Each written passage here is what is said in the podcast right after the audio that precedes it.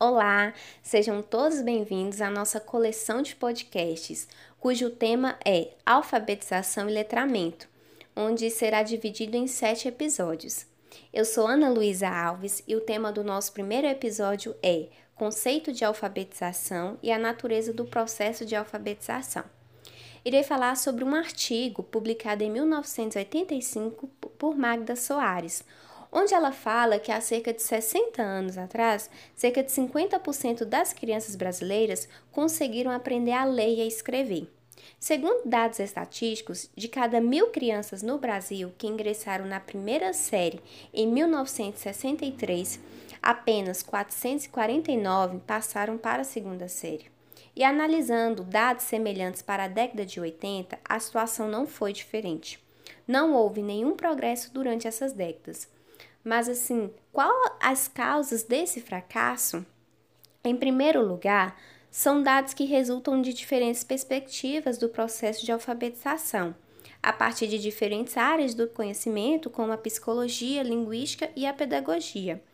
Em segundo lugar, são dados que buscam uma explicação do problema, ora no aluno, como uma questão de saúde, psicológico, linguagem, ora no contexto familiar, ora no professor, talvez como uma formação inadequada, ora no método, ora no material didático. Essa multiplicidade de perspectivas e essa pluralidade de enfoques não trarão colaboração realmente efetiva enquanto não se juntarem em uma teoria coerente da alfabetização. Mas afinal, o que é alfabetização? Qual o conceito de alfabetização? Tem se atribuído um significado demasiado abrangente à alfabetização considerando ela como um processo permanente que se estenderia por toda a vida, que não se esgota na aprendizagem da leitura e da escrita. É verdade que a aprendizagem da língua materna, que é escrita ou oral, é um processo permanente, nunca interrompido, mas é necessário diferenciar esse processo de aquisição da língua para um processo de desenvolvimento da língua. Então, podemos dizer que a alfabetização, em seu sentido próprio e específico, é o processo de aquisição do código escrito das habilidades de leitura e escrita. Agora, falando sobre a natureza do processo de alfabetização, a gente pode concluir que dessa discussão a respeito do conceito de alfabetização, que não é uma habilidade, é um conjunto de habilidades, o que a caracteriza como um fenômeno da natureza e de forma complexa. O processo de alfabetização tem sido estudado por vários profissionais de diferentes áreas que privilegiam as habilidades.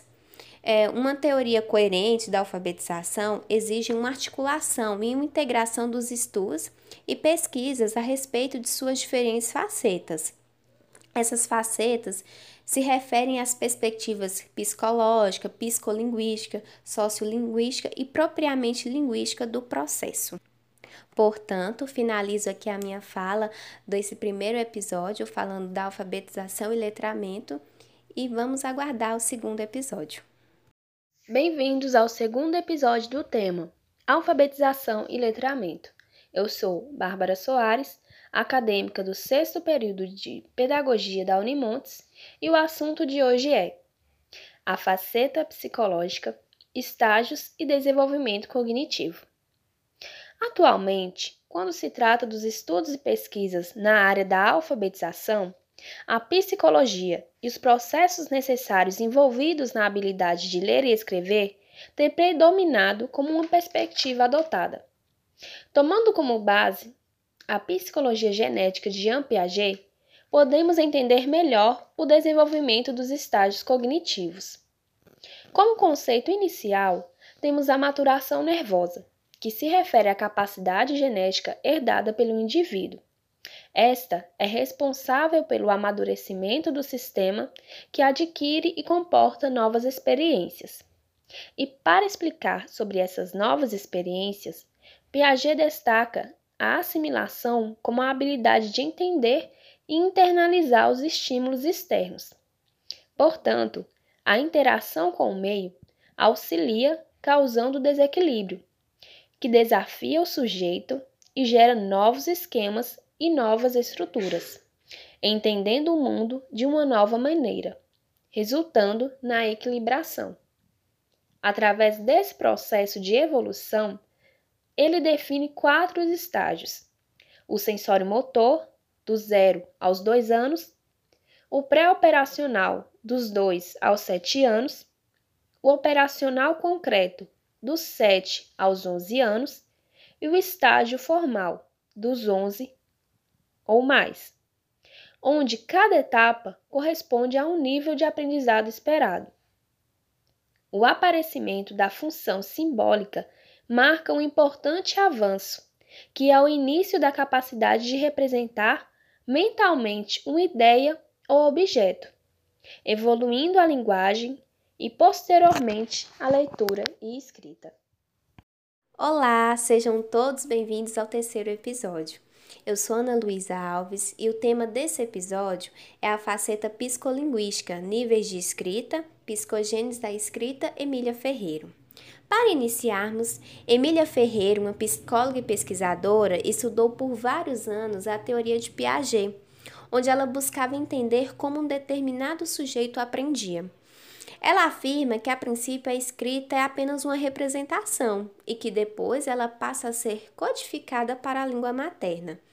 Então, ela chegou à conclusão de que na evolução da escrita a criança passa por algumas fases, sendo elas o nível pré-silábico, Neste nível, a criança percebe que a escrita representa o que é falado. Geralmente, ela reproduz através de rabiscos e desenhos, pois ela ainda não consegue relacionar as letras. O segundo nível é o nível silábico. Neste nível, a criança ela entende que existe uma correspondência entre as letras e o que é falado. O terceiro nível é o nível silábico alfabético onde a criança já entende que as sílabas possuem mais de uma letra.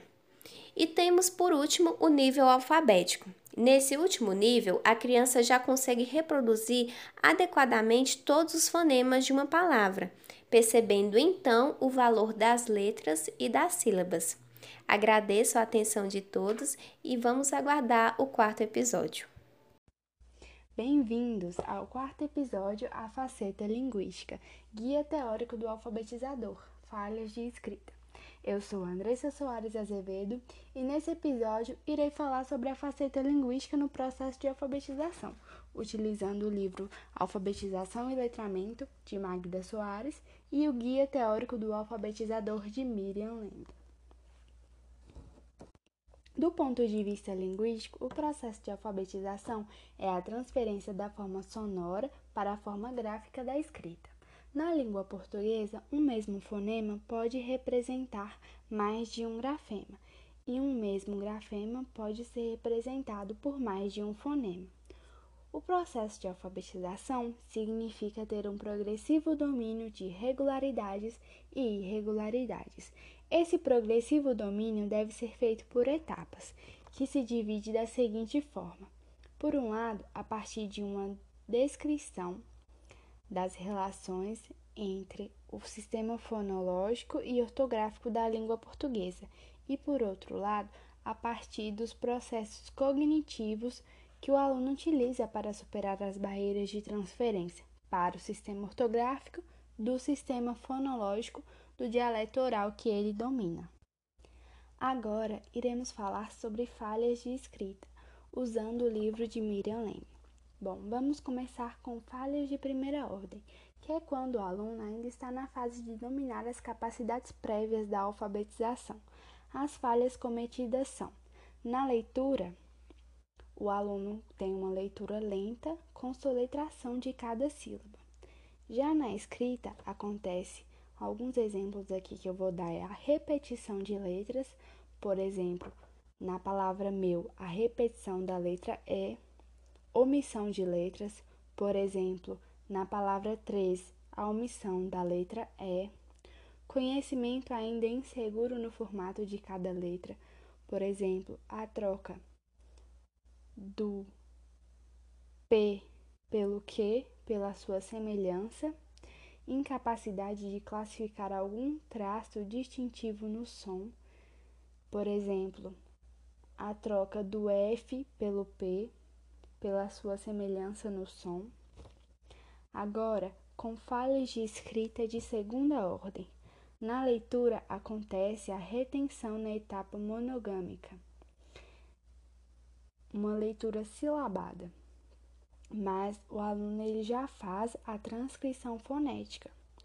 Na escrita acontece que o aluno ele acaba escrevendo como se pronuncia a palavra. Por exemplo, na palavra mato, ele finaliza a palavra com a letra U em vez da letra O. Na palavra bode, ele finaliza a palavra com a letra I ao invés da letra E. Agora, falhas de escrita de terceira ordem. O aluno nessa fase ele já é capaz de pronunciar as palavras de forma natural.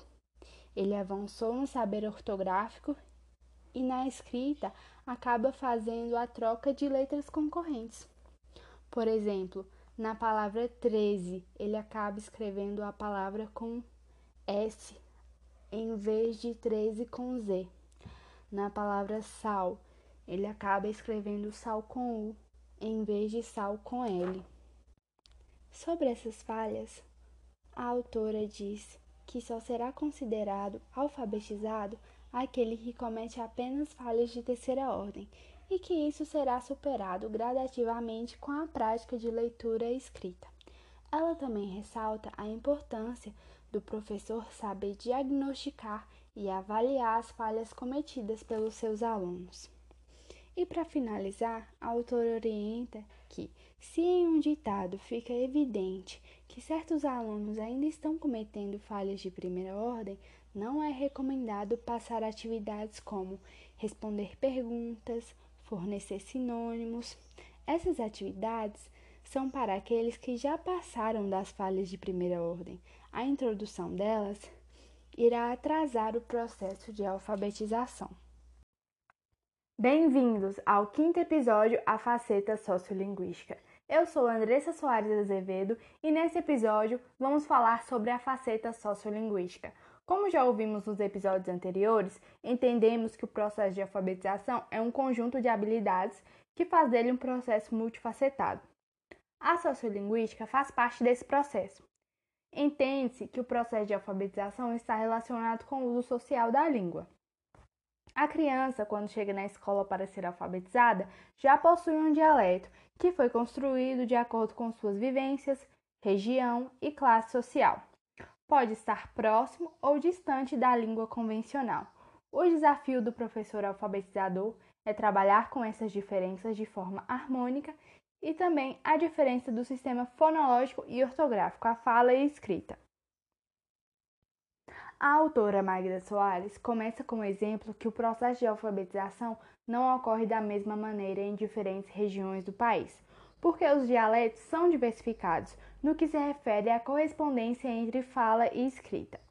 Outro exemplo mais grave é a diferença do processo de alfabetização entre as classes sociais. As crianças de classes mais favorecidas possuem material de leitura, quem leia para elas e convivem com quem possui um dialeto oral mais próximo da língua escrita, a chamada norma padrão culta. Já as crianças que pertencem às classes populares, no geral, não têm material de leitura, não tem quem leia para elas e dominam um dialeto distante da língua escrita. Além das diferenças dos dialetos entre as classes sociais ditas anteriormente, há também diferentes funções de comunicação e objetivos da língua oral e língua escrita. Essas diferenças alteram o processo de alfabetização, fazendo com que a língua escrita não seja um objeto de comunicação neutro e não contextualizado. Qualquer sistema de comunicação escrita é marcado por atitudes, valores, cultura, pelo contexto social e econômico em que é usado. Com isso, vemos que a alfabetização é influenciada de diversas formas, incluindo a natureza sociolinguística e o lugar do indivíduo na sociedade. Tudo isso interfere diretamente na sua alfabetização. Bem-vindos ao sexto episódio do tema Alfabetização e Letramento. Eu sou Bárbara Soares, acadêmica do sexto período de Pedagogia da Unimontes, e o assunto de hoje é Condicionantes do processo de alfabetização. Baseado na leitura de Magda Soares em As muitas facetas da alfabetização, podemos refletir que o fracasso escolar em alfabetização não se explica apenas por ser um processo complexo. Uma prova é a maior predominância e incidência desse fracasso nas crianças das classes populares. A escola é um aparelho ideológico do Estado, favorecendo as classes socioeconômicas privilegiadas, onde a alfabetização é uma marca da ordem em seguimento. A valorização e aceitação da língua padrão e norma culta se distancia da realidade das crianças de classes populares, enquanto aproxima as de classes favorecidas. O preconceito linguístico e cultural afeta o processo de alfabetização, onde a escola se posiciona como neutra e despida de qualquer caráter político, sendo o desenvolvimento da leitura e escrita apenas a aquisição de um novo instrumento, que futuramente irá auxiliar na obtenção do conhecimento, e não como uma forma de pensamento onde pode-se construir conhecimento para atuar politicamente.